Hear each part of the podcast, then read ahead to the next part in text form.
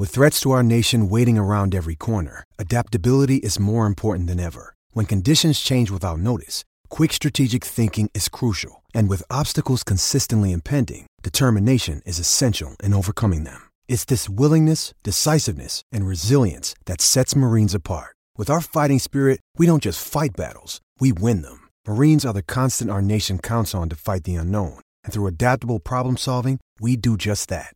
Learn more at marines.com.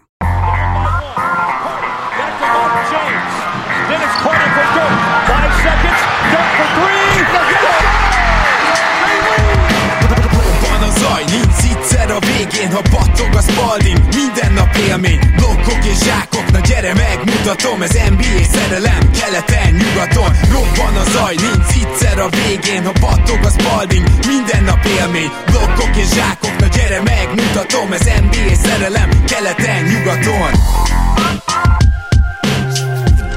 Én jó, szép jó napot kívánok mindenkinek, ez itt a Keleten-nyugaton podcast, én Rédai Gábor vagyok, és mint mindig most is itt van velem Zukály Zoltán, szia Zoli! Szia Gábor, sziasztok, örülök, hogy itt lehetek. Már csak azért is, mert ma egy jó kis hétfői overreaction jön még pedig Pándi Gergővel, az már nem volt vagy két hete, vagy két és fél, úgyhogy most már itt volt az ideje, de hát ugye ügyvéd úr nagyon elfoglalt. Addig is igyekeztünk a legjobbunkat hozni Zolival, de azért várjuk már azt, hogy Gergő is beszálljon itt a statisztikai analízisbe, és természetesen a mai adásunknak is van egy kiemelt szponzora, mint azt tudjátok, a Gaminator app támogat mostanában minket, ezt megtaláljátok, akár Androidról, akár iOS-ről, egy játékgyűjtemény, online kaszinó játékok gyűjteménye, ha még nem tettétek, mindenképpen próbáljátok ki, és uh, akkor térjünk rá, ma hat csapatot hoztunk, tehát a mai csapatainkra, de mindenek előtt akkor hagy köszöntsem a már emlegetett Pándi Gergőt, szia! Pillanatra azt hittem, hogy már nem szólalhatok meg, csak így bejelentetted, hogy itt vagyok.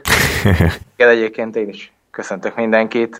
Már egyébként szerintem lassan egy hónapja, még a szezon első pár meccs után voltam itt úgy, hogy már tényleg eltelt egy kevés idő, már hiányzott is, hogy elmondhassam a szokásos hülyeségeimet.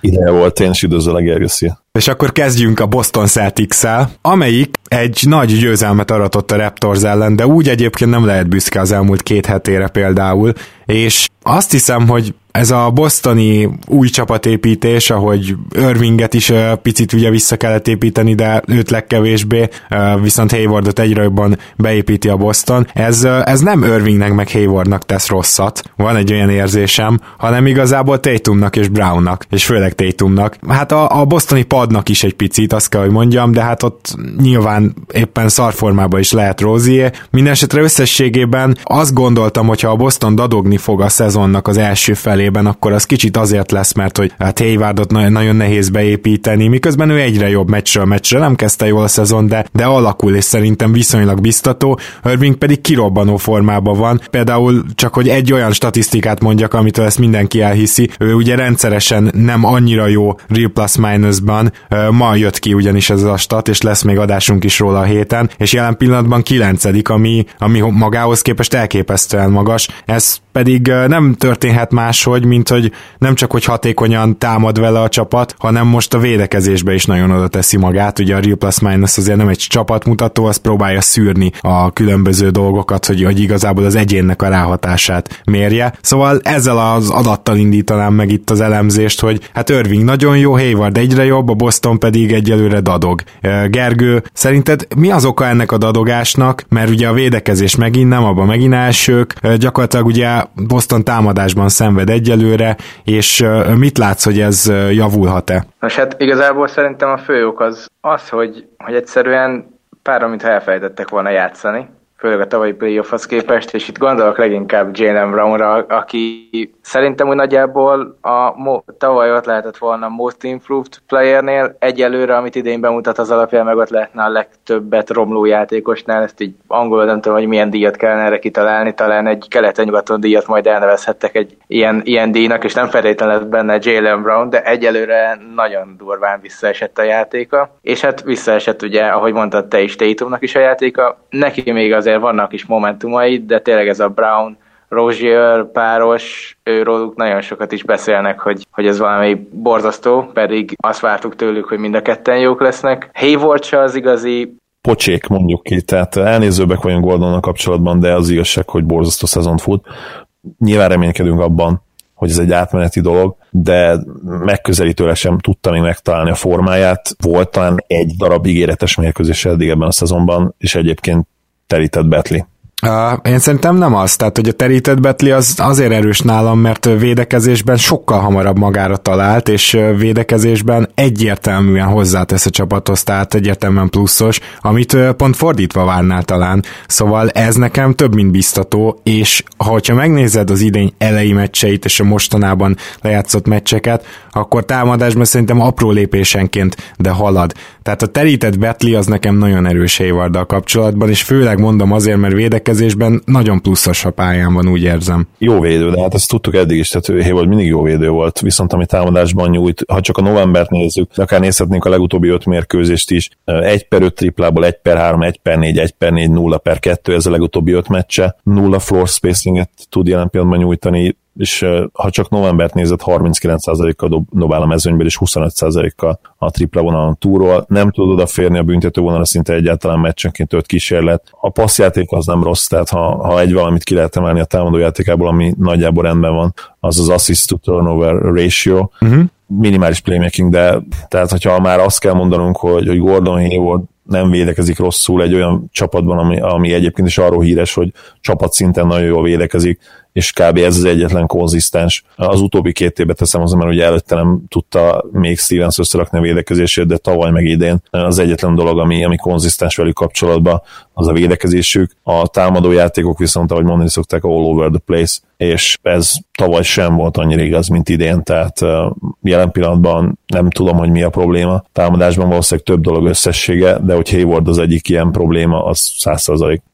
Hát talán, amit még említett Gergő, az a ugye Rózsié gyakorlatilag, hogyha jól játszana, akkor legalább a padnak lehetne a vezére, de ebben a tekintetben a Boston nem áll annyira jól. Egyébként a pad az még talán a kezdőnél is jobban védekezik néha, tehát Bainesnek meg Smartnak már megint az egekbe vannak a védekező mutatói, illetve lehet, hogy itt most azt kellene mondanom, hogy inkább lent vannak, mert ugye még mindig nagyon jól védekeznek. Az számomra érdekes, hogy vajon Stevens meddig tolja majd ezzel a starting line mert akár Haywardot, akár Brown, de akár Tatumot is is jogos lenne kivenni és a, kez, a cserepadra rakni, nem büntetésként, hanem hogy egyszerűen jobban működjön a csapat. Mert hogy uh, ugye a padról meg pont nem annyira jön, úgyhogy uh, igen, le- lehet, hogy itt majd kellenek változtatások. Gergő, te milyen reményt látsz arra, hogy ez jobb legyen támadásban egy picit? Azért a remény az megvan, és hogy mint az egyik leginkább konzisztensen Irvinget szídó ember elmondjam, azért, amit az utóbbi időben csinál, az nagyon durva, és nagyon jó, nagyon jól játszik, főleg támadó oldalon. Nagyjából szerintem ki is lehet jelenteni, hogy ő nem lenne, akkor jelenleg ez a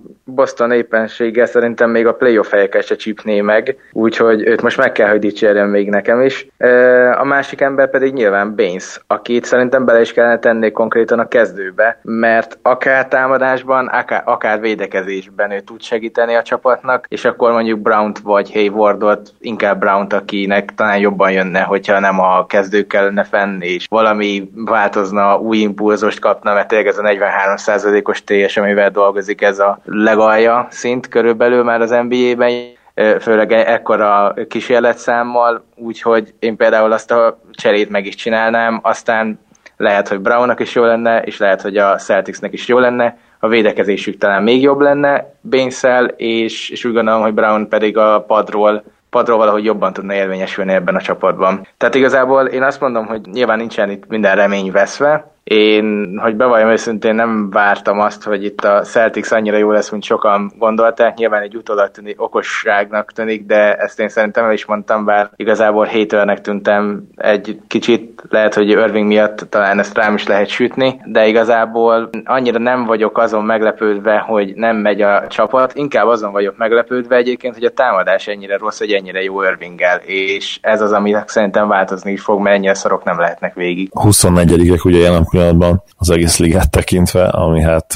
borzasztó, ugye majdnem bottom five, hát őket nyilvánvalóan nem említette egyikünk se a szezon előtti műsorban. Igen, és azt is tegyük hozzá, hogy azért például Horfordtól is nagyon meglepődnék, hogyha ezt a karrierje legrosszabb TS-ét, ami most áll, hogyha ezt hozná. Ő azért sosem volt ilyen 60%-os TS játékos, a körüli szezonjai azért voltak, de, de most jelen pillanatban 53,6, ami egy centertől még akkor is szörnyű, hogyha tudjuk, hogy Horford triplát dobál. Persze ezek a dolgok összefüggnek, hiszen egyelőre 30,5%-kal dobálja őket, úgyhogy igen, az, ez, ez például biztos, hogy javulni fog. Az biztos szerintem, hogy talán Gergesz meg tudja majd erősíteni, hogy a Celtics ott van a legtöbb üres triplát kihagyó csapatok között, ez szinte egészen biztos vagyok ebben. A, a, már csak azért is, mert ugye ők rohadt sok triplát is dobnak rá. Én pontos statisztikát erről nem tudok, viszont én is olvastam, úgyhogy majd, hogyha valaki gondolja, akkor nyugodtan utána nézhet. brown azt tudom, hogy ő konkrétan valami 18%-kal dobja csak az üres triplákat, tehát rosszabbul, mint az emberről eldobott triplákat, pedig emberről is 28%-kal dob, úgyhogy az, az se túl jó, de nyilván ebben is lehet fejlődni és abban is lehet fejlődni, hogy azért Tatum tavaly megmutatta, hogy ő benne azért van kurázsi bőven, idén pedig csak fellángolásai vannak. Szerintem, hogyha ő így megint elkapja egyszer az ütemet, akkor azért ez a támadás tényleg be fog indulni. És egyébként én 27-nek látom őket most offenzív ratingben, ami még rosszabb, mint amit Zoli mondott. Viszont pont tegnap vetették fel Twitteren, és erre kíváncsi vagyok, hogy számított-e vajon valaki arra, hogy Irving, aki támadásban a, az egyik legjobb talán a ligában, elérkezik Bostonba, ahol abban a Bostonban, amelyik támadásban a liga egyik legjobbja volt Brad Stevens alatt végig, és azóta egyszerűen szenvednek támadásba. Tehát ez egy annyira ellentmondás, amivel de senki nem tud szerintem jelenleg magyarázatot. Hát igen, és ráadásul ugye, ahogy mondtam itt az elején, Irvingnek a Real Plus Minus statjai, azok teljesen rendben vannak, ugye védekezésben egy picit pozitív, támadásban meg masszívan pozitív, tehát kilencedik helyen van, ahogy mondtam, és a, tényleg nagyon nehéz ezt így elővezetni, hogy, hogy akkor most ez Irvinggel összefügge, vagy nem. Az biztos, hogy ő neki van egy bizonyos usage ő neki van egy bizonyos támadó sémái, vagy na, nem neki, hanem hozzáillő támadó sémák vannak. Lehet, hogy ez kevésbé hatékony, de azért azt is, az is elképzelhető, hogyha itt mindenki 40%-kal triplázna körülötte, akkor ugye tök máshogy néz neki a Boston, és nem 5, hanem mondjuk 15 helyen lenne előrébb támadásban. Nyilván ez nem reális, nem azért mondom, csak hogy a Boston talán ennél még tud jobban dobni. Ami engem igazából aggasztana a helyükben, hogyha még mindig beszélhetünk egy picit arról, hogy ők hogy támadnak, az az, hogy igazából egy nagyon modern játékot játszanak abban a tekintetben, hogy mennyi triplát rádobnak, és ilyen sok triplával is lehet ennyire szar a támadásod, és, és most már azt sem mondhatjuk, hogy nincs, aki tudná támadni a gyűrűt, viszont senki nem támadja a gyűrűt. Úgyhogy ha valamit változtatnék, akkor ezzel mindenképpen, mert a Boston jelen pillanatban arra az Atlantára emlékeztet engem, amelyik Budenholzer alatt annyira jó volt, csak azzal a különbséggel, hogy ugye Budenholzeréknél nagyon fontos volt az, hogy amikor megtámadnak, akkor menj be és támad a gyűrűt, akár még egy Demarek Carroll is elindult. És itt meg senki nem indul el, vagy mindenki kipasszolja, elképesztően kevés, hát zicser dobnak úgymond, vagy elképesztően kevés olyan helyzetet teremtenek, ahol ö, esetleg például 2 plusz 1-es szituációkat tudnának kiarcolni.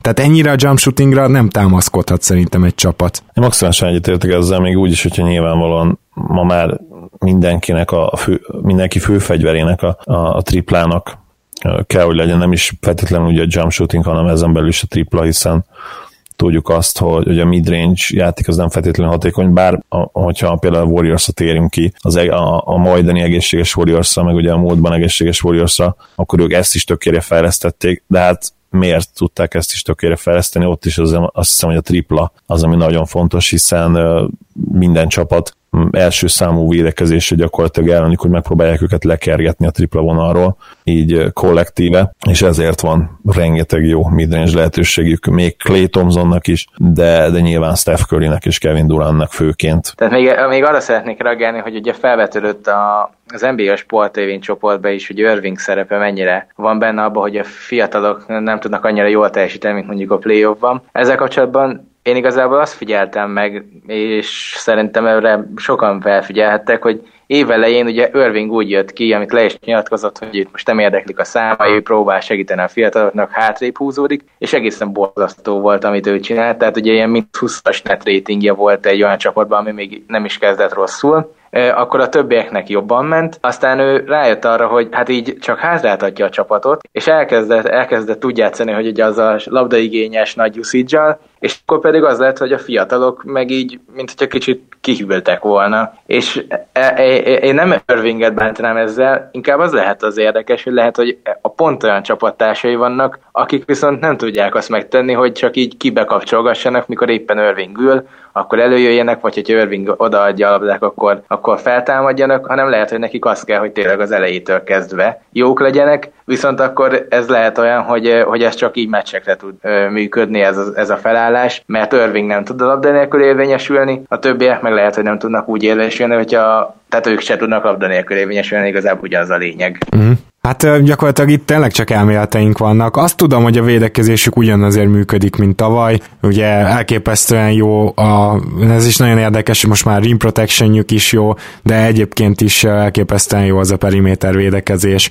Sok labdát is szereznek viszonylag, azért nincsenek az elitben, de jók. Tehát, hogy tényleg azt mondhatom, hogy lassan játszó, klasszikus, védekező csapat, mindent hoznak, amit tavaly is hoztak ilyen szempontból, és ez az, amiért jelen pillanatban 9 hétre állnak, tehát ez az, amiért egyáltalán pozitív a mérlegük.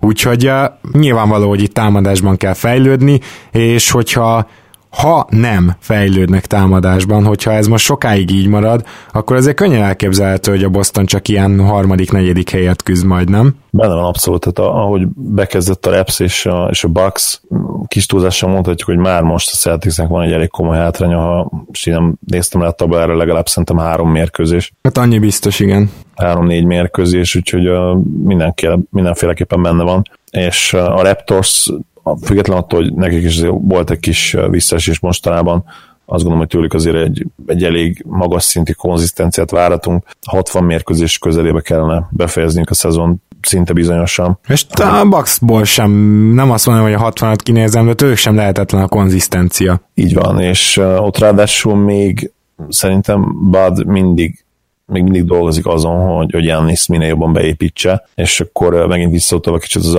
RPM listára, real plus-minus statokra. Jannis most meglepően gyengén teljesít ebbe a eddig legalábbis, és azt gondolom, hogy még hatékonyabban meg lehet találni az ő szerepét is. Egyébként cserébe, cserébe Middleton tizedik, ezt gyorsan tegyük hozzá. De a Middleton nagyon jó. Be azt hiszem, hogy Middleton támadásban tizedik, ugye, hogyha összességében nézzük. RPM-be ott szerintem nem, de mindjárt megnézem. Na, és amíg ezt megnézed, addig Ger- Gergő, te neked van-e még bármi a Bostonról? Nem a Bostonról, szerintem azt kiveséztük kicsit, talán túl, túl is szaladtunk ahhoz képest, hogy rövid adást terveztünk. Viszont a Milwaukee Buckshoz így annyit megjegyeznék, hogy a liga legjobb mérlegével állnak, ugye Holt versenyben azt hiszem a raptors és a Milwaukee Bucksnak eddig idén a legnehezebb a sorsolása, és ez szerintem nagyon érdekes. Bizony.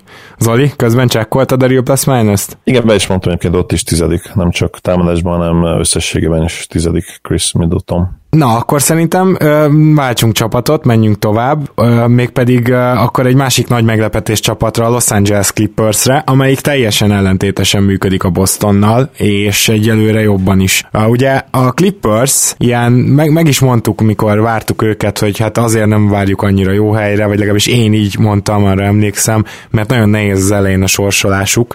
hát, szóval ahhoz képest elég jók, és uh, még, még volt egy pár vereségük az első 5-6 meccs környékén még ilyen 3-3-ra álltak, azt hiszem, de hát azóta itt nagyon-nagyon magas szinten vannak, és itt sok ö, olyan ok van, amit meg lehet nevezni, de az egyik az az, hogy támadásban ugye nagyon jók. Védekezésben nem annyira, de támadásban egészen elsöprőek, és ezt úgy csinálja az a csapat, hogy a Bostonnal mondom teljes ellentétben nagyon kevés csiplát dob rá, meg tényleg meglehetősen kevés triplát, szinte egyáltalán nem dobnak el csak tényleg jó tripla helyzeteket, ami látszik is, mert cserébe rohadt jó százalékkal dobják, tehát a Golden State után a második legjobb százalékkal, csak ugye nagyon keveset. Viszont cserébe folyamatosan támadják a gyűrűt, és a második legtöbb büntetőt dobják rá meccsenként, ami hát kicsit azt is mutatja, hogy ez a támadás, ez bizony Gallinari-ékon múlik, tehát Gallinari, Tobias Harrison, Lou Williamson, vagyis azokon a játékosokon, akik tényleg a vonalról élnek, hát főleg ugye Gáló meg Lou William, akik, akik tényleg meccsenként 5-6-szor rá szeretnek állni a vonalra, és rá is állnak. Valamint ugye említsük meg Montres Herölt is, aki szintén rengeteg faltot harcol ki, és ráadásul elég jó százalékkal is értékesíti ezeket. Úgyhogy én azt gondolom, hogy a Clippersnek az eddigi sikere az nem más, mint az, hogy rohadt jó százalékkal nagyon sok büntetőt dob. Igen, e, ez az egyik sikerük, a másik pedig az, hogy egyszerűen náluk így mindenki szerintem jelenleg kihozza a legtöbbet magából. Lou Williams folytatja ott, ahogy a tavaly abba hagyta. Tobias Harris megint csak, mint hogy a még egy szintet lépett volna, pedig tavaly is ott volt a MIP versenyben, még hogyha nem is jött fel talán a szavazatokban, de azért ott volt azok között, akiket emlegettünk. Tobias Harris csak így közbevetem, hogy most egyértelmű all nem? Hát nyugaton Hát ezt most át kellene gondolni azért. Az ő posztjára érkezett mondjuk egy LeBron, meg, meg azért vannak még azért elég sokan, Durant, stb.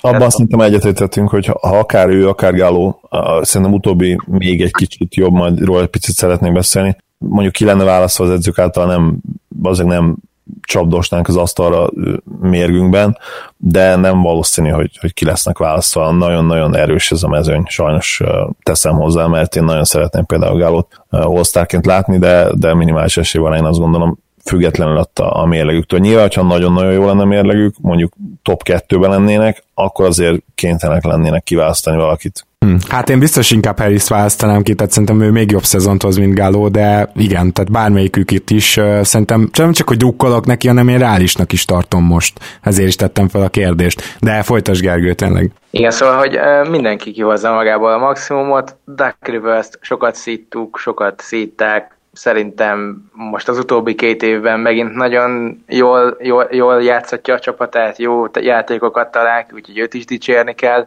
és hát ugye nagyon okosan gyakorlatilag a playoffra pihenteti Marjanovicsot a kiállítájében majd jön, és ott lealáz mindenkit. Bár úgy lenne, bár úgy lenne. De egyébként le a kalpat tényleg Dak előtt, örülök, hogy kiemelted Gergő, mert, mert tényleg, tehát támadásban zseniálisan összerakta ezt a, ezt a csapatot, és uh, ahogy például most Shai, Shai Gilgis Alexanderrel uh, szemben uh, viseltet, ahogy, ahogy vele foglalkozik, az, az tényleg tanári, szó szerint is. Ráadásul meglepő is, nem Zoli? Tehát, Igen, ön... abszolút meglepő. Nem gondoltam volna, hogy berakja a kezdőbe, függetlenül attól egyébként, hogy teljes mértékben rászolgált ugye a srác, mert nem semmi hülyességet, szinte alig hoz rossz döntést, és a bár nem emel rá sok triplát, de, de floor spacing is azért segít. Jól dobja a büntetőket, alig adja el a labdát, ami ugye újonc irányítókra egyáltalán nem jellemző. Nyilván más szerepe is van, mint például egy Trae vagy egy Luka Doncsicsnak, de, de ettől függetlenül ezt a szerepet ragyogóan megoldja, és komoly potenciál van benne, én úgy érzem ahogy mondta Gergő azt, hogy mindenki kihoz magából mindent, ez a Clippers ennél kizárt, hogy jobb tudjon lenni, viszont hogyha ezt nagyjából konzisztensen tudnák hozni, akkor ez egy masszív playoff csapat, és ez szerintem azért mindenkinek meglepetés. Én nem hallottam olyat, olyan tippet sem szezon előtt, aki mondjuk így a hazai pályáért küzd a Clippers, hogy hasonlót mondana.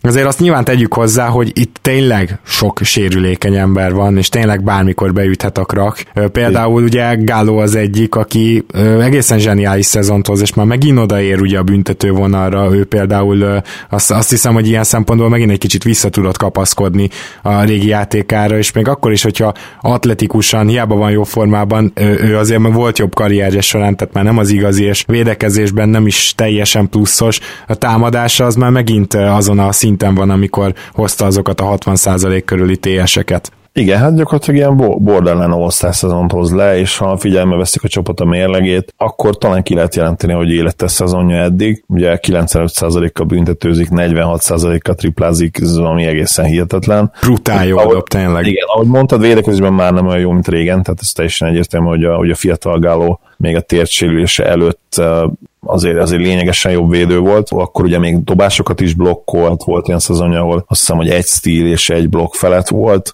és ugye egyébként is aktívabb volt, azt, azt már nyilván nem váratjuk el tőle, vagy ha el is váratjuk, akkor lehet, hogy az hamarabb sérülésekhez vezetne. Hát ha lenne végre egy egészséges szezonja, akkor, akkor biztos, hogy rájátszásba vezetni harris és nyilván ezzel az egyébként hihetetlen jó rendszerrel, és, és Lou Williams-szel, és, és Herrell-el karöltve ezt a, ezt a Clippers-t. Kerestem azt, hogy miben más Herrell, mint a Prime uh, Kenneth Ferid, aki az ugye szokták hasonlítani.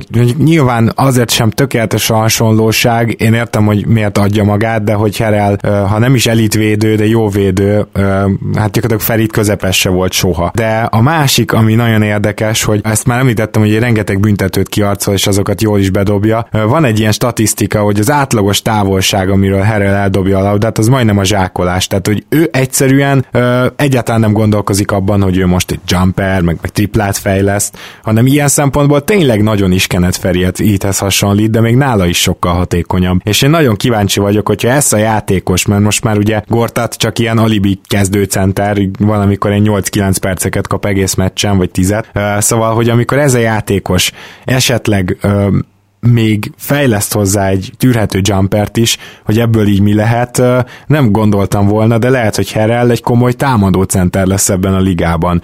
Ez tényleg már ilyen pipe dream, meg hogyha minden összejön, de azért szerintem elképesztően meglepő az a hatékonyság, amivel idén dolgozik, mindeközben pedig még egyszer hangsúlyoznám, egy dolgot csinál, támadja a gyűrűt, meg ugrik háromszor, még más csak kétszer. Gergő esetleg valami Herölhöz, vagy azt hittem, hogy Zoli akar rá reagálni, mivel hogy nála van a Fantasy ligánkban, ha jól emlékszem, és elég élvezi is, amikor hoz egy pár monster meccset. Igen. Nagyon jó játékos. Én nagyon szerettem eddig is. Kicsit azért én bánom, hogy Marjanovic elől ennyire elveszi a lehetőséget, ugye én nagy Marjanovic szurkoló vagyok, és mellesleg ő meg nálam van a fantasy csapatomban. Mint mindannyian, Gergő. Szerintem ez tényleg a többi csapat szurkolója nevében, vagy akár casual fanok nevében is mondhatom, mi, mindenki Bobán fan. Igen, de egyébként nyilván érthető, mert tényleg Harold is nagyon jó, és, és tényleg benne megvan az a modern, hát nem is azt mondom, hogy modern center, mert végül is ugye modern centerre inkább azt szoktuk mondani, aki tud triplázni, de inkább mondanám azt a modern, jól védekező és atletikus center, mint amit a DeAndre Jordannek megalapoztak annó, és ugye manapság ilyen Capella, ilyen Harrell, vagy akár mondjuk Adams, tehát azok a centerek, akik meg tudnak élni triple nélkül, azoktól ez a skillset kell, ami Harrellnek is megvan. Igen, és Harrellnek nagy előny egyébként, hogy ő, ő nem túl magas, tehát ha csak a magasságát nézed, akkor, akkor 6-8, talán 6-9, viszont hát az a, az a wingspan, amit én ugye mindig emlegetek, az 224 cm, ami akár, hogy is számolom, az olyan 7 láb, 4, környéken van? Úgyhogy a... Ja, elég komoly, és ugye alacsonyan van a súlypontja, és ezért van az, hogy ő például, hogyha egy centerrel meg akarnád fogni, és ő megkapja fönt a labdát, akkor labdavezetéssel fogja megverni a centeredet. Igen, szóval... körbe tud menni, és egyébként meglepően képzett, ami, ami a közeli ilyen félhorgókat is illeti. Jumperje az, mint olyan nem nagyon van, de, de én még azt is mondanám, és így visszatérve a Feriddel kapcsolatos összehasonlítás mentén, hogy képzettebb közelről. Egyértelműen képzettebb, én azt gondolom, Herel jobb keze van az ilyen, az ilyen félhorgokra, és természetesen védekezésben nagyon nagy, nagyon nagy különbség van. Felid is egy időben jó dobásblokkol volt, de ugye neki egyrészt a, a lényegesen rövidebb wingspanje az egy erős limitáció volt, másrészt meg mentálisan sem volt annyira ott, mint Herrel. Herrel egy igásló, ő, ő dolgozni akar, ő fejlődni akar, és egyébként 24 éves még mindig, úgyhogy uh, én nem is tudom, hogy hol van a határ az biztos, hogy, hogy triplázó centerő soha nem lesz, tehát ez valamennyire limitálja, viszont azon belül nagyon sok mindent el tudok képzelni, még, még azt is, hogy egy ilyen 18-12-es szezon is benne lehet ebbe később. És mindezt úgy, hogy Avery Bradley eddig 9 meccsen játszott, az 35%-kal dob, triplából meg 26. Tehát, hogy Bradley-t egyrészt lassan elfelejthetjük, úgy látszik, hogy a sérülése teljesen kicsinálta, de ezzel reméljük visszatér másrészt. Még így is tudok a Clippersbe olyat mondani, aki nem hogy formán kívül van, hanem abszolút szörnyű. Na de váltsunk, mert hogy menjünk át egy kicsit keletre, és szeretném, ha beszélnénk egy kicsit az Orlando Magicről, amelyikről már volt szó egy ilyen két és fél hete, csak hogy azóta így folyamatosan nyernek. És elképesztő fordulat állt be gyakorlatilag az Orlando Magic életében, és lehet, hogy a keleti meglepetés csapat lesznek, Gergő? Én szerettem őket már is, tavaly mondtam is, hogy ők, ők be fognak jutni a playoffba, eléggé mellé ment.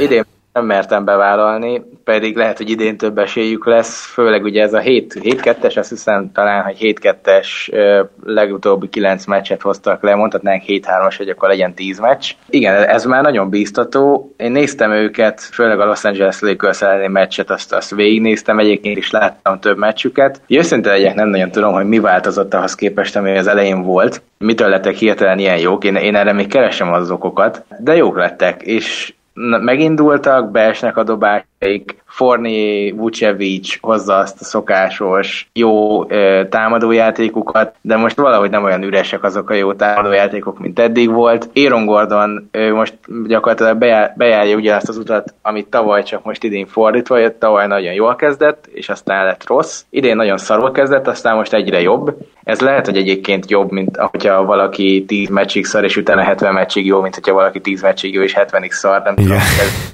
matematikailag talán így jobban jön ki, úgyhogy ebbe lehet bízni, és egyébként akiről pedig még szerintem beszélni kell, az Jonathan Isaac, aki egyébként szerintem elképesztően jó védő lesz, hogyha megkapja a lehetőséget. Én ezt kicsit sajnálom, hogy Clifford még mindig keveset játszhatja, de volt például az Orlando Los Angeles Lakers meccsen egy olyan szekvensz, amikor leblokkolta Jamesnek a tripláját, aztán az arcába dobott egy triplát, majd pedig a, megint James próbálta akkor most így becsértből megoldani mellette, és blokkolta az x is, és ilyet azért James ellen nem sokat látunk. Hát nem.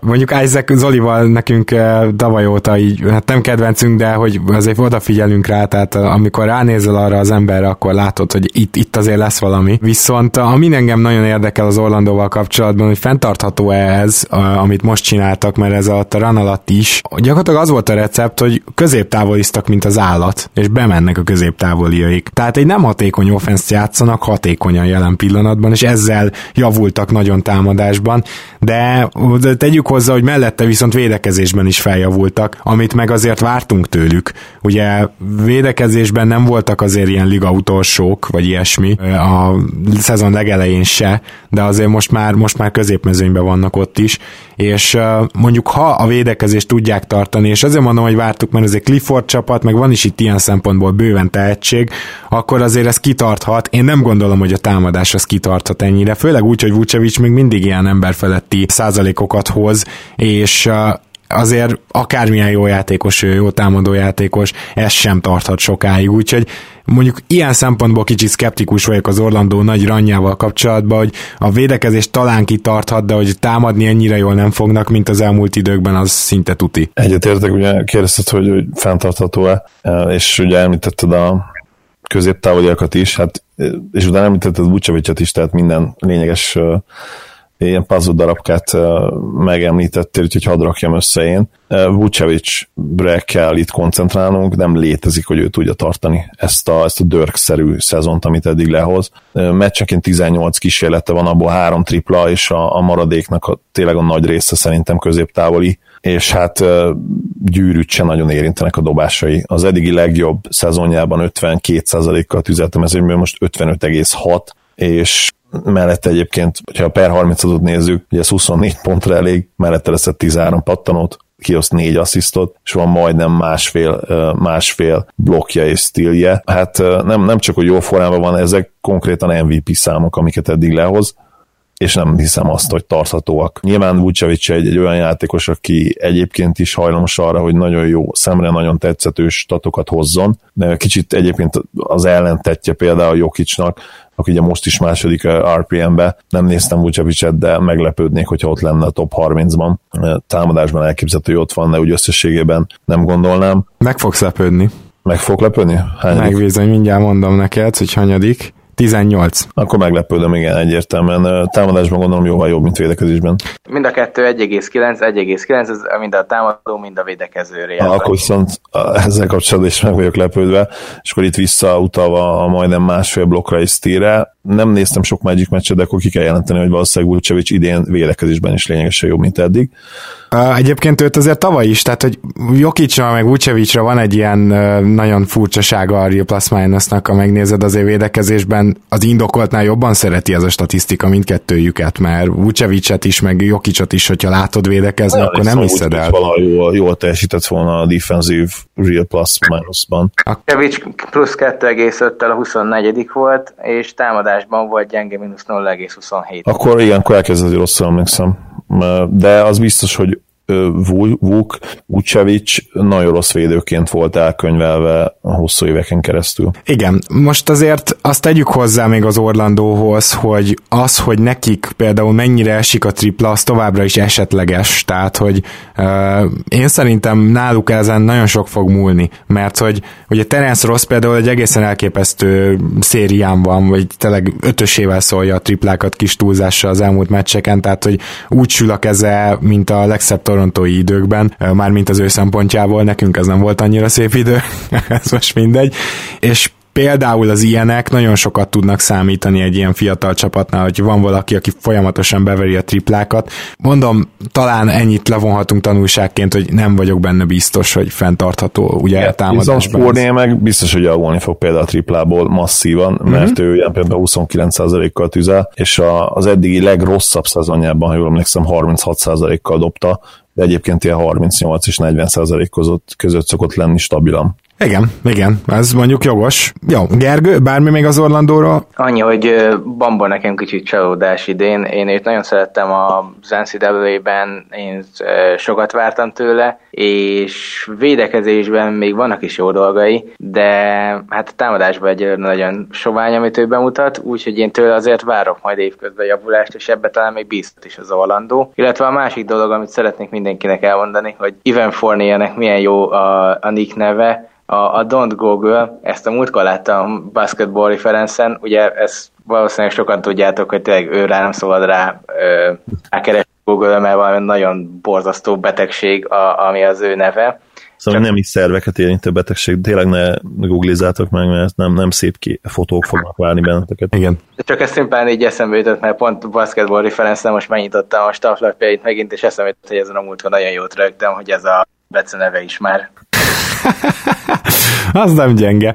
Jó, hát akkor menjünk át nyugatra, ahol a New Orleans Pelicans vár minket. Az a csapat, amelyiket úgy vezetnék föl, hogy már az elmúlt évek csapatai is Anthony Davis csapatai voltak, de ennyire még soha. Pedig teljesen jó kis roster jött össze, több kiváló teljesítménnyel, például Holidaynek olyan meccse volt a Raptors ellen, hogy hát olyat nem is tudom, hogy kitől láttam utoljára. Holidaynek csak a konzisztenciával van baja, de összességében nagyon jó szezont hoz. Mégis az van, hogy amikor Davis nincs pályán, és amikor pályán van, ott ilyen Embit kétszer a különbség, pedig ugye Embidet mindig ki szoktuk emelni. A mondanék számadatot is egyébként 26 ponttal jobbak davis a pályán összességében, mint, Dave, mint amikor nincs, nincs fönt, és ugye Davis azokon a meccseken, amikor nem játszott, három ilyen meccs volt, akkor ki is kaptak. Ezen kívül volt két olyan meccs, ahol így viszonylag sérülten játszott, ott is kikaptak, és hogyha ezt levonnánk, akkor igen jól állnának. Uh, nyilván nem lehet csak így hasadra ütve levonni ezeket a meccseket, vagy hozzáadni a győzelmi sorhoz, meg pláne nem. Csak azt akarom jelezni, hogy amikor Davis pályán van, akkor a New Orleans nem hogy jó, hanem elit csapat jelen pillanatban. Ez igaz volt egyébként nyilván a több LeBron csapatra is, még főleg a korai Cavaliers, és nem a, nem a második éres Cavaliers csapatokra gondolok, ahol ugye már egyértelműen volt minőségi segítsége. És ez nem biztos egyébként, hogy, hogy jó előjel azok számára, akik attól félnek, hogy Davis megunhatja ezt a, ezt a banánt, és leléphet idővel, mert ha, ha ennyire ha ennyire tőle fog függni az idei csapat is, akkor az nem tudom, milyen hatással lesz az ő lelki állapotára, mint hogyha lett volna már egy olyan nyilatkozata, vagy, vagy lehet, hogy egy GM nyilatkozta azt, hogy, hogy ő nem gondolja azt, hogy, hogy Davis maradni fog, sőt, mérget venne rá, hogy, hogy le fog lépni a következő FA szezonban, amikor korlátozás nélkül szabad ügynök lesz. Hát erre kíváncsi leszek. Nem, nem tudom, mert hogy igen, tehát nagyon rajta függ a dolog, de főleg az advanstatok szerint, tehát amúgy relatíve van segítsége, mert Mirotic most eléggé kihűlt, de azért nagyon durva szezont hoz, főleg, hogy lepattanózásban, tehát Miroticról ezt nem is biztos, hogy gondolta volna bárki, még mi se, akik kb. rajongói vagyunk, azért triplákat is dobja, te pontokat is termel, ugye Holiday is összességében, meg, meg nagyon ilyen késés élen áll az egész csapat. Ezt úgy értem, hogy ha például Alfred Payton megsérül, azt is megérzik. Ha bárki megsérül, ha bárki kiesik, az, az érezhető, hogy, hogy akkor nem teljes a csapat. De hogyha ez a csapat teljes, és ö, mindenki egészséges, akkor meg ö, lehet, hogy a liga a top három csapatában vannak az eddig látottak alapján. Tudom, hogy ez így elég nagy szó ezzel a mérleggel, de, de én azt egyelőre vállalom. És Davis egyébként egy jó 27 és fél pont 12,7 lepattanó és 5 assziszt, ezek az átlagai jelen pillanatban úgy, hogy igazából a dobás, hát jól megy neki, de még, még, még nem is elit. Tehát, hogyha mondjuk a TS százalékot megnézed, akkor ö, jelen pillanatban 57,5 százalékos TS-re dolgozik, tavaly egy 61,2-t hozott le, szóval Davis még ennél tudna hatékonyabb lenni. Ö, nem tudom, hogy ő mennyire fogja ezt átérezni, hogy ennyire rajta múlik minden ebbe a csapatba, mert LeBron azért érdekes példa, mert pont a második generációs Cavs-ben ugye mondhatjuk, hogy relatíve jó kis segítsége volt, de mégis azokon a meccseken, amikor LeBron az alapszakaszban nem játszott, egészen parádésan ilyen utol, liga utolsó csapatnak tűnt kb. a Cavs, annak ellenére, hogy esetleg volt Irving, vagy volt Love, vagy épp mind a kettő. Szóval igen, ez, ez, ez egy nagyon érdekes kérdés. Minden esetre az advanced statok mindenképpen szeretik Davis-t, mert a Real Plus Minus mutatókban is nagyon előkeljen helyen van, ha jól tudom, akkor a negyedik az egész ligában. Ha megláttam ezt, a, ezt az érdekességet, most hadd említsem el, ha egy el, előkelőségről beszélünk. A Southwest jelen pillanatban azt gondolom, hogy masszívan a legerősebb divízió kell, hogy legyen. A Memphis ugye 10 5 áll, a New Orleans 9 7 San Antonio 8 7 Houston 8 7 és a Dallas ugye 7 8 és ami érdekesség, hogy mindegyik csapat winning streakbe van. A Dallas 4 meccset nyert Ginorban, a Houston szintén 4 meccset, San Antonio 1 meccses winning streaken van, a New Orleans 2 meccsesen, és a Memphis 3 meccsesen. Úgyhogy uh, elég valószínű, hogy ez lesz idén a legerősebb divízió. Ez sem feltétlenül kedvez a Pelicansnak egyébként. Igen, mint ahogy évekig egyébként ez volt a legerősebb divízió, hosszú-hosszú évekig. Szerintem, akiről nagyon keveset beszéltetek, ti is, és úgy mindenki, az Itván Moore, aki ugye amellett, hogy mondtad, hogy Davis 25 ponttal jobb akkor a csapat, mikor fent van, egyébként ez azt jelenti, így visszacsatolva, hogy plusz 10,7-es a net ratingja a csapatnak vele, ami a liga legjobbja lenne, hogyha nyilván egyfolytában fent lehetne Davis. Na de visszatérve, itt van Moore, aki, aki egyébként szerintem brutálisan jó szezonon van. Ő a második ilyen on-off ratingben Davis mögött vele a csapat is 17 ponttal jobb akkor, amikor ő fent van, és 17 ponttal rossz, amikor nincs fent. És ilyen számokat hoz emberünk, hogy 31 perc alatt hoz 16 pontot, ami már ugyan megában meglepő tőle, hiszen sose számítottál erre, de mindezt 64%-os TS-sel, és mellette olyan védekező statokat hoz, ami, amit szerintem nem vártunk volna tőle, úgyhogy így meg is lehet követni a Brooklyn Nets egykori egykori GM helyettesét, aki jelenleg is szakíró az NBA-ben, és elismert, és annak ellenére, hogy benne volt abban a botrányos cserében, de ő volt az, aki idén azt mondta, hogy a MIP-nek bemondja itt van Mort, mindenki kiröhögte, és ezt képest tényleg ott lehetne a Most Improved de valahogy senki sem beszél róla.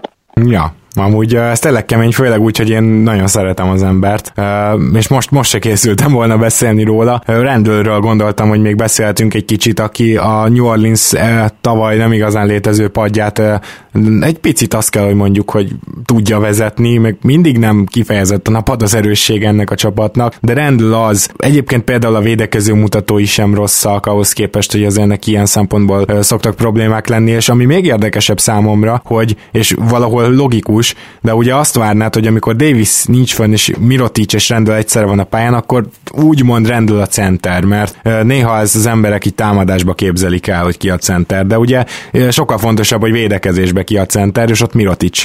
Gyakorlatilag Mirotic az, aki nagyon sokat bent van, ennek is köszönhető sok lepattanója, és rendel az, aki gyakrabban mászkál a periméteren, és ugye az ő védekezésének az egyetlen erőssége az az, hogy viszont aki az ilyen laterális mozgása, illetve ö, egyáltalán az, ahogy mondjuk egy kisembert is tud védeni, az átlag fölötti. Úgyhogy, úgyhogy ezt nagyon jól használják ki, ettől függetlenül sem védekeznek jól, ezt gyorsan hozzáteszem, és a pad meg aztán különösen szörnyen védekezik, úgyhogy ez csak ilyen kis vigasz lehet, hogy rendül amúgy jó teljesítmény nyújt, mert itt még lenne hova fejlődni. Meg egyébként is én azt gondolom, hogy itt a Davisnek a fő hatása nem is támadásban van, hanem védekezésben, mert hogy ott ilyen egészen brutális különbség van, amikor pályán van, és ennek a csapatnak ezen áll vagy bukik eddig minden, mert támadni úgy tűnik, hogy szinte folyamatosan tudnak, és abban tényleg a liga legjobb csapatai közé tartoznak, talán még Davis nélkül is, de még akkor is, ha mondjuk pihentetjük Davis-t, és csak 20 percet játszana, szerintem azt nem érezné meg annyira a New Orleans. Viszont a védekezésük az Davis nélkül körülbelül a liga utolsók közé kerül, és ez jelentette körülbelül azt is, hogy éppen győzelmi vagy vereség szériába voltak, ezért volt az, hogy amikor Davis kiült, akkor nem tudtak mit csinálni. Igen, abszolút nagyon sok high scoring meccsbe belekényszerültek idén, és ezeket talán, ha, ha jól emlékszem, elég nagy százalékkal is bukják, tehát ez alapvetően nem az ő játékuk. Nekik, nekik ilyen 100 pont környékén kellene tartani, én azt gondolom az ellenfeleiket, mondjuk ilyen 100-203 pont nyilván a mai ligában még belefér, és akkor nagyon jó esélyük van minden, minden este, viszont ha már ilyen 115-120 pontokat kapnak, akkor nehéz, mert annyira szerintem hiába nagyon jók ugye támadásban, főleg davis Mirotic is, ahogy mondta, a lelassulás ellenére nagyon jó szezont fut, Gergő említette Aiton Moore. Egyébként én azt gondolom, hogy Randallnek is nagyon jó szezonja van a padról, támadásban mindenképp. Szóval ettől függetlenül sem gondolom azt, hogy ők, ők egy top 3-as, top 5-ös támadó alakulat lesznek a szezon végére, és egyszerűen meg kell találniuk a konzisztenciát védekezésben, az lesz a kulcs, abszolút egyetértek veled. Egyébként köthetünk egy fogadást, mert szerintem top 5-be benne lesznek. Köthetünk persze. Jó, majd találjunk ki egy na úgy ilyen túlmenő valamit. Gergő, te esetleg bármit még a New orleans kapcsolatban? Szerintem igazából elmondtunk mindent. Annyit kell hogy még elmondani, hogy azért Drew Holiday is sokat jelent a védekezésben, és nekem ehhez képest furcsa az, hogy mégis menjen a Davis centrikus ez a csapat védekezésben is, és csak ennyit akartam szimplán elmondani, hogy, hogy ez szerintem még inkább emeli Anthony davis hogy nem is feltétlenül kutyaütő társai vannak védekezésben, és ehhez képest számít ennyit. Aha, igen, ez nagyon érdekes, és ha már az impact playerekről beszélünk, térjünk át két olyan csapatra, illetve akkor kezdjük simán csak az elsővel, a Chicago bulls ahol ahol hát ilyen kétes impact playerek vannak, és hát ezt még nagyon finoman fogalmaztam, majd a másik csapatunknál aztán kicsit más lesz a helyzet. De ugye a Bulls, hát itt nem tudom, sokan mondták, és sok Bulls Drucker is bevallottan mondta, mondta is azt hiszem talán Kollár Dani, aki a podcastet vezeti, hogy valaki mondta, hogy hát ő elfogult persze, de hogy, hogy hát mi alul értékeltük a bulls amikor várakozásainkat mondtuk. Na most nagyon úgy tűnik, hogy ez a Bulls, ez gyakorlatilag amikor Zach Levin és amikor Jabari Parker pályán van, akkor annyira esélytelen védekezésben, hogy így nem lehet meccset nyerni. És mindezt úgy mondjuk, hogy Zach Levin támadásban szinte all számokat hoz. Amióta Dan kiesett főleg, ő az egyetlen, aki tud kreálni is támadásba valamit, akár magának. Hát mondanám, hogy akár másoknak, de azért ez túlzás, tehát legalább saját magának tud kreálni támadásban. Én azt hiszem, hogy a Bulls az pontosan az, amit vártunk, és most hagyd szólítsam meg először Zolit, mert vele beszélgettünk erről sokat, nem? Tehát, hogy egy az egyben a Bulls, Bulls az, aki a legkevesebb meglepetést okozta nekünk az egész szezonban eddig. Igen.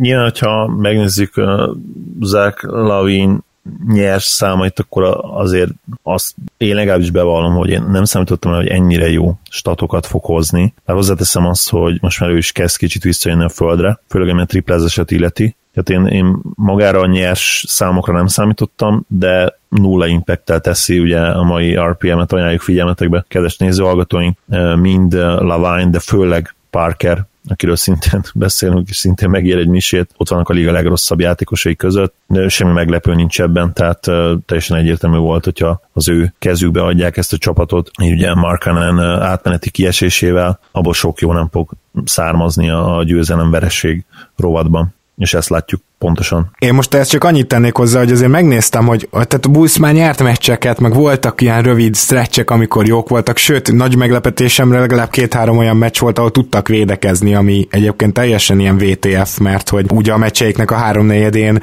kb. annyi pontot dob nekik az ellenfél, amennyit nem szégyel, de, de szóval voltak ilyen egészen tűrhető szecsei, és nem sok közös pontot találni, tehát például Wendell Carterre gyanakodtam, de vele is rosszabb a csapat, ha pályán van. Akivel sokkal jobb, az Hutchinson Hutchinson. Ez tök durva, igaz, hogy egy 17-18 perces játékosról beszélünk, úgy átlagban, tehát azért óvatosan kell kezelni még ilyenkor az on-off mutatókat, de például Hutchinsonnal jelentősen jobb a Bulls, hogyha fenn van a pályán, úgyhogy azért hogyha van egy ilyen atletikus 3 hát prospektet, tehát egy, egy remény reményed, akkor úgy látszik, hogy az tényleg ekkora hatással tud lenni. Ami nagyon érdekes még ennél a csapatnál, hogy támadásban jelenleg rosszabbak, mint védekezésben. Mind a kettőben nagyon rosszak, de én fordítva vártam. Ugyanis hát amióta Chris Dunn kiesett, gyakorlatilag abszolút nincsen irányítójuk, és hát Zach Levin pedig azért nem irányító, értem, nála van a labda, de hogy Zach Levin meg nem passzol eleget nem szervez eleget, úgyhogy valószínűleg ennek köszönhetően támadásban még a védekezésüket is alul tudják múlni. Egyébként Chris Dunn egy meccset játszott, ugye, Markanen nulla meccset játszott, úgyhogy egyelőre a Battle Trade-ből nem jöttek ki jól idén a, a Chicagóban, de viccet félretéve, tából tényleg még a szegény embert az ág is húzza, mondhatnánk. Én többet vártam tőlük, de úgy vártam tőlük többet, hogy én úgy gondoltam, hogy azért lesz Markanen, hogy lesz Dan, és akkor felállhatnak úgy, hogy van egy Dan, Levine, Levin, eh, mindig más, hogy mondja mindenki, tök mindegy. Jabari Parkert én nem tenném a kezdőbe, hanem... Akkor Holiday. Igen, Holiday, Markanen, és akkor ötödiknek oda tennénk Wendell Carter Jr., aki viszont meglepően jó szerintem. Én, én nem szerettem őt a Duke-ban, pedig ja, nekik szurkoltam, de NBA-ben egyébként egész jól tűnik. Még nem feltétlenül mutatják ezt a számok, de okosan játszik, ő neki van védekezésben is nagyon sok jó momentum, egy ilyen szaró védekező csapatban szerintem már ez is nagy dolog, úgyhogy ő benne van, van potenciál. Én azért kíváncsi lettem volna, hogy mit tudnak ők összehozni Markanennel meg Dannal, nem azt mondom, hogy playoffért küzdenének, mert nyilván nem, de jobbak lennének, meg akkor is jobbak lennének, hogyha Portis se dölt volna ki négy meccs után, vagy nem is tudom hány meccs után. Tehát igazából őket tényleg még az ág is húzza. Szerintem a Chicago-val kapcsolatban sok érdekesség már nincs. Én még annyit akartam egyébként megemlíteni, hogy a Bulls jelen pillanatban nem egy tripla dobó csapat, ez ugye annyira nem meglepő, de azért szerintem egy icipicit mondhatjuk, hogy fejlődtek. Most pont nincs előttem néztem, a, pedig külön kiírtam a tavalyi statisztikájukat is, de mindegy, mindegy mondom az ideit. Tehát ugye idén a Chicago Bulls az egy 29 darab triplát emel rá, és azért ők róluk évek óta tudjuk, hogy hát nem voltak ilyen szempontból ilyen modern offense, szóval ebben is azért igyekszik előre lépni szerintem a Bulls, és hát igen, ehhez kellenének olyan játékosok, akik bedobják, és például a visszatérő Dan nem lesz az, de például Markanen óriási segítség lehet ebben, úgyhogy ilyen szempontból is szerintem alig várják, mert hogy csak 35,5%-kal tüzelnek, ami egyébként liga átlag nem olyan vészes, de azért Markanen ezt is feljebb húzhatja, úgyhogy én ilyen szempontból is várok egy kis javulást majd Markanennel. És akkor térjünk rá az Oklahoma City Thunderre, amelyik számomra a legnagyobb statisztikai anomália ebben az idényben. Gergő? A legnagyobb statisztikai anomália? Na, de most kíváncsi vagyok, hogy mire gondolsz ezzel kapcsolatban. Arra, mert... hogy teljesen érthetetlen, hogy miért 13 támadásban. Egyszerűen, ha megnézed a támadó számaikat, vagy a sztáraiknak a hatékonyságát, vagy azt, hogy mit csinálnak, vagy azt, hogy például a triplát azt így nagyon dobják, valami nem tudom, 31 triplát dobnak rá, de a liga második legrosszabb százalékával, 31 százalékkal. Tehát, hogy sok triplát dobnak, de nagyon-nagyon szarul. Egyszerűen nem tudom felfogni, hogy hogy kerülhettek oda a 13. helyre. Jó, viszonylag sok büntetőt dobnak, de messze nem annyit, mint mondjuk a Clippers. Tehát nem, nem értem, hogy, hogy ez, ez hogy, hogy létezhet, hogy olyan jók támadásban. Mármint, relatíve jók, ugye sose volt egy jó támadó csapat, mindig is a védekezésével dominált, most is ez van, csak hogy megláttam azt a 13. helyet, helyet, és nem, nem tudtam rájönni az okára. E, e, e, igen, most, hogy így mondod, egyébként ez tényleg furcsa, még akkor is, hogyha például George-nak az utóbbi meccsei nagyon ott voltak, nem véletlen lett ő a borítókép az NBA Sport TV-n csoportnak, ugye nyilván az egyik legnagyobb elismerés karrierjében, és tényleg ugye, ez, ez tényleg furcsa, most én ezen, ezt nézem én is, főleg ahhoz képest, hogy évelején milyen borzasztóan kezdtek, emlékszem, hogy gyakorlatilag utolsók voltak minden egyes támadó mutatóban, de nyilván nekik nagyon jól jött azért ez a, ez a sorsolás, mert hogy ez a sorsolás ez egy vicc egyébként, amit ők most éppen visznek, és sokan kicsit túl is reagálják ezt a mérleget, de itt most hogy is állnak 10-1-et hoznak az utóbbi időben talán. Azt hiszem, ami nyilván jól mutat, de mondjuk volt benne három Phoenix elleni meccs, New York elleni meccs, Cleveland elleni meccs, Washington elleni meccs, Charlotte elleni meccs, és akkor a Dallas elleni meccs se volt a legerősebb csapatok között, és most remélem Zoli éppen nem próbál meg harakirizni velem szembe, vagy azt nem is lehet. Akkor csak Szóval igen, tehát volt kettő komolyabb meccsük, megnyerték őket a Houston meg a Clippers ellen, de egyébként ez egy nagyon, nagyon kedvező sorsolás, úgyhogy Westbrook tudja, hogy mikor kell kidőlni, és egyébként meg azért nem kell eh, ettől a 10-1-es eh, mérlektől annyira eldobni az agyunkat, mert kicsit csalóka ez most. Ami számomra nagyon tetszik, az Paul George idei játéka, hogyha egy valamit kiemelhetnék, az, az ő lenne. A, ami munkát, ami energiát ő belefektett a védekezésbe, azt nagyon jól látni. Támadásban is egyébként kiváló szezont hoz, ha nem is MVP számokat, de, de egy All-Star szintnél jóval jobbat. Hát Ez egyébként most... most gyorsan hozzátenném, hogy azt hiszem csak 55,5 százalékos talán a TS sem, most adás előtt néztem meg, de hogy még, még ő se annyira hatékony szezont hoz.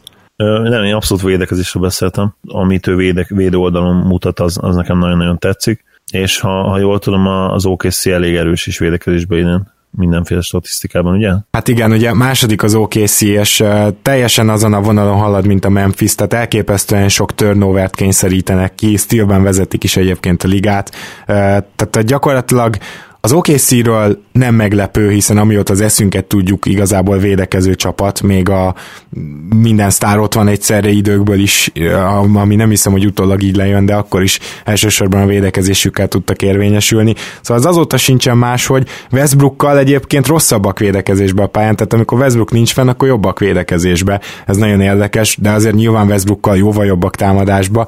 Viszont egyetértek Zolival teljesen, hogy Paul George is egészen fantasztikus szezont hoz védekezésbe, és hát Grantet is meg kell említenünk, meg azt nyilván, hogy most, most már tényleg perspektívába tudjuk azt helyezni, hogy mit jelentett tavaly Robertson, mert hogy Carmelo Antonival a kezdőben is ugye top 5 tudtak lenni védekezésbe, aztán amikor Robertson kidőlt, akkor ők is nagyon-nagyon visszaestek.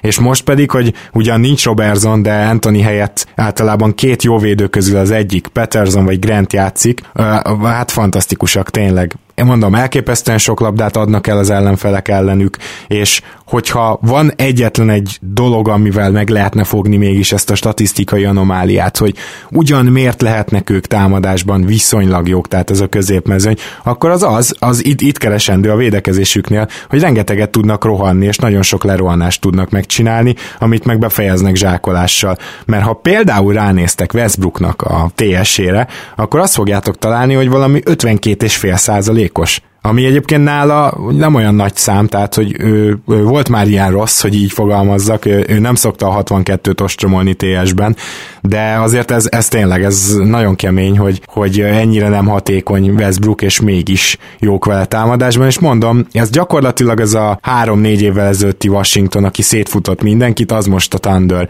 csak ezt egy még jobb védekezéssel tudják megoldani, és szerintem egyelőre ez a sikerük titka, de és tényleg nagyon kíváncsi vagyok arra, amit Gergő mond, mondott, hogyha jön egy keményebb sorsolás, egy keményebb szakasz a sorsolásban, akkor tudják-e majd tartani ezt a védekezést, mert azért igazán jó támadó csapatok ellen ez nem biztos, hogy ilyen könnyen fog működni, és akkor lehet, hogy a lerohanások sem jönnek majd. Viszont kicsit visszacsatolva arra, amit Gergő mondott, a mefsz kapcsolatban mondta azt, hogy nehogy Harakirit kövessük el, ugye? Hogy... Igen.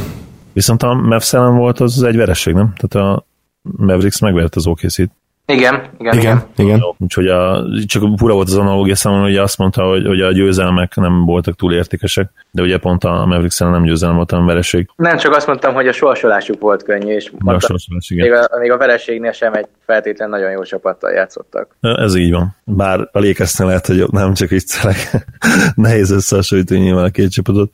Annyit mindenképp érdemes volt elmondani, hogy a védekezésük továbbra is nagyon jó, ugye ez tavaly is nagyon rendben volt, viszont hogy kicsit így hát ha esőt hozzak a, a parádéra, és akkor majdnem tükörfordításban lefordítottam a Rain on Your Parade angol mondást, nem hiszem, hogy ez egyébként, amit ők játszanak, az a play eredményes lehet, nem, nem tudom elképzelni. Tehát annyira nincsen shooting, annyira nincsen floor spacing, hogy, hogy egyszerűen kizárólag tartom, hogy a legjobb csapatok ellen ők kompetitívek legyenek. Ja, brutális. Mondjuk pont Westbrookkal kapcsolatban akartam még hozzátenni, hogy igaz, hogy 26%-kal dobja a triplát valami ilyesmi, de ő most azért változtatott a játékán, és nem tudom, hogy ez kinek tűnt fel, mert nem nagyon szólnak mostanában róla a hírek. Egyértelműen támadja a gyűrűt. Ebbe a szezonban más se csinál, mint támadja a gyűrűt. A szar középtávolait, a szar pull-up tripláit egészen jól feladta, annak érdekében, hogy, hogy tényleg ő most megy be, és ott sem dolgozik valami elit hatékonysággal, mint ahogy soha nem tette,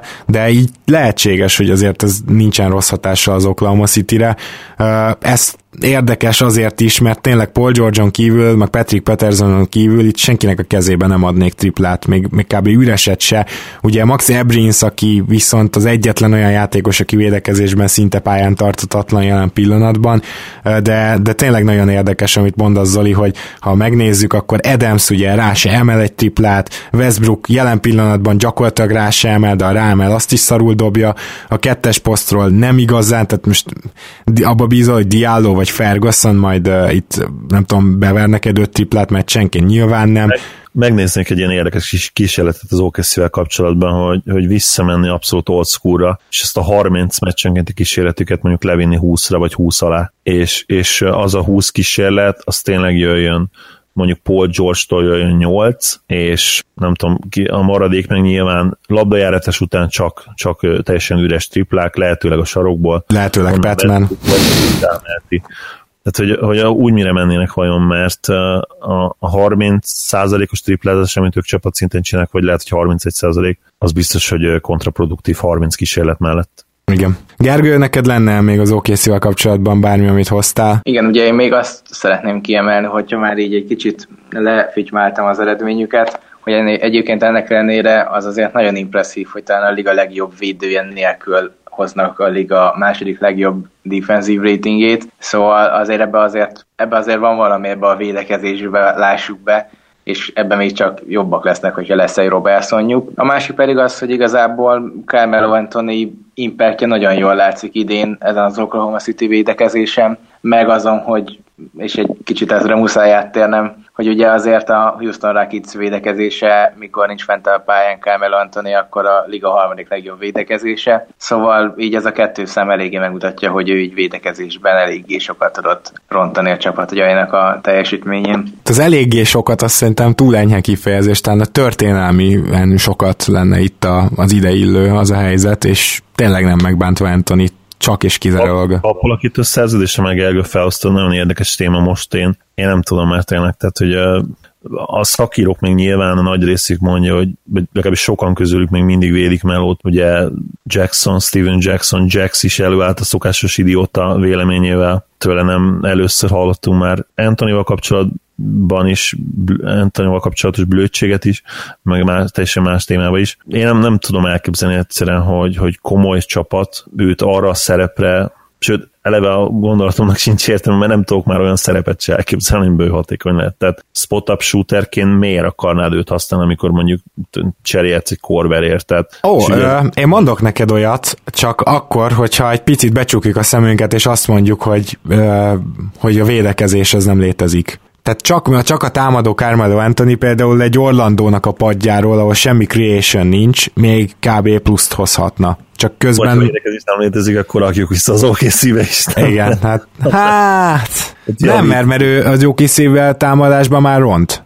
Tehát tavaly is rontott, támadásban is. Tehát, de ez a probléma, igen, tehát hogy ő már szerintem támadásban is ront. Mert... Igen, de mondjuk egy, azért mondom, egy ilyen tankoló csapat padja, ahol nincs rendes irányító, és ahol semmi creation nincs, és valakinek pontot kéne dobnia, akkor de... ilyen hatodik ember szerepkör elvileg lehetséges. Belegondoltak a spot-up shooterek is, amire mondjuk, hogy talán még lehetne aztán kik a jó spot-up shooterek, akik kivételes fizikai állapotban vannak, és rohannak körbe, mint a, mint a fejetlen csirke, és rá tudják emelni, és mondjuk visszazárnak hamar, még ha nem is jó védők, egy korver is fegyelmezett és visszafut, és ezért vicces, meg érdekes, de inkább talán röhelyes a Corver Anthony összehasonlítás ugye arra a tweetre, vagy Instagram kommentre reagált Anthony pár hónapja, ami azt firtott, hogy igen, hát jelen pillanatban egy Kyle Korver jobb játékos, mint Anthony. És ugye ezt röhögte ki Meló. Hát uh, én tovább mennék, hát nem, hogy idén jobb játékos, egy Kyle, Korver, szerintem az elmúlt két évben is jobb játékos volt egy Kyle Korver. És persze, hogyha most számokat nézel meg, ilyen régi módi összehasonlításban próbáld a két játékost összehasonlítani, akkor persze Anthony számai nyilván jobbak lesznek, és karrier, hogyha karrier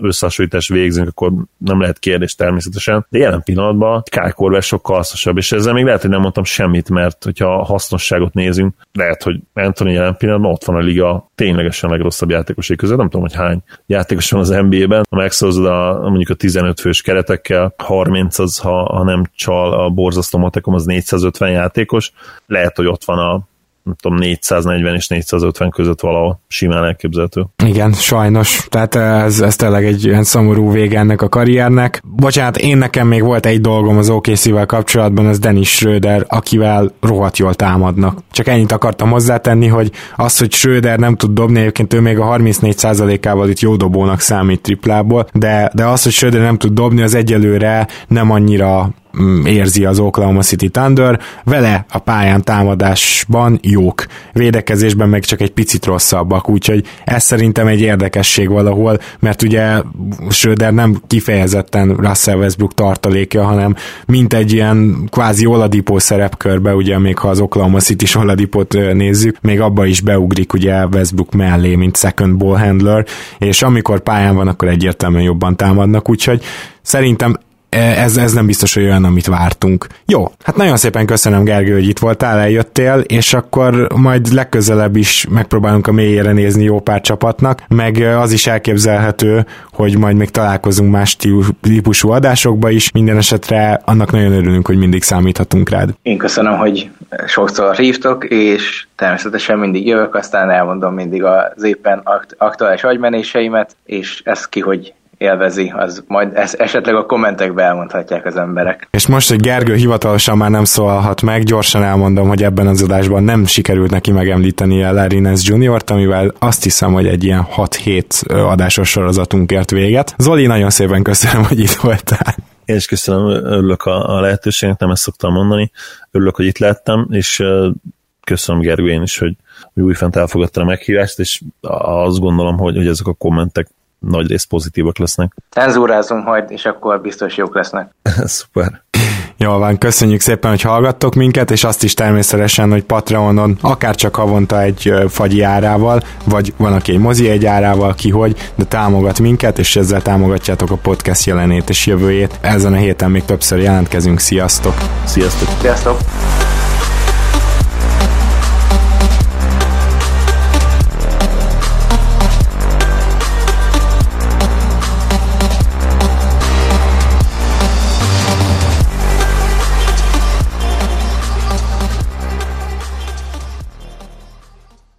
Ha más podcastekre is kíváncsi vagy, hallgassd meg a Béton műsor ajánlóját.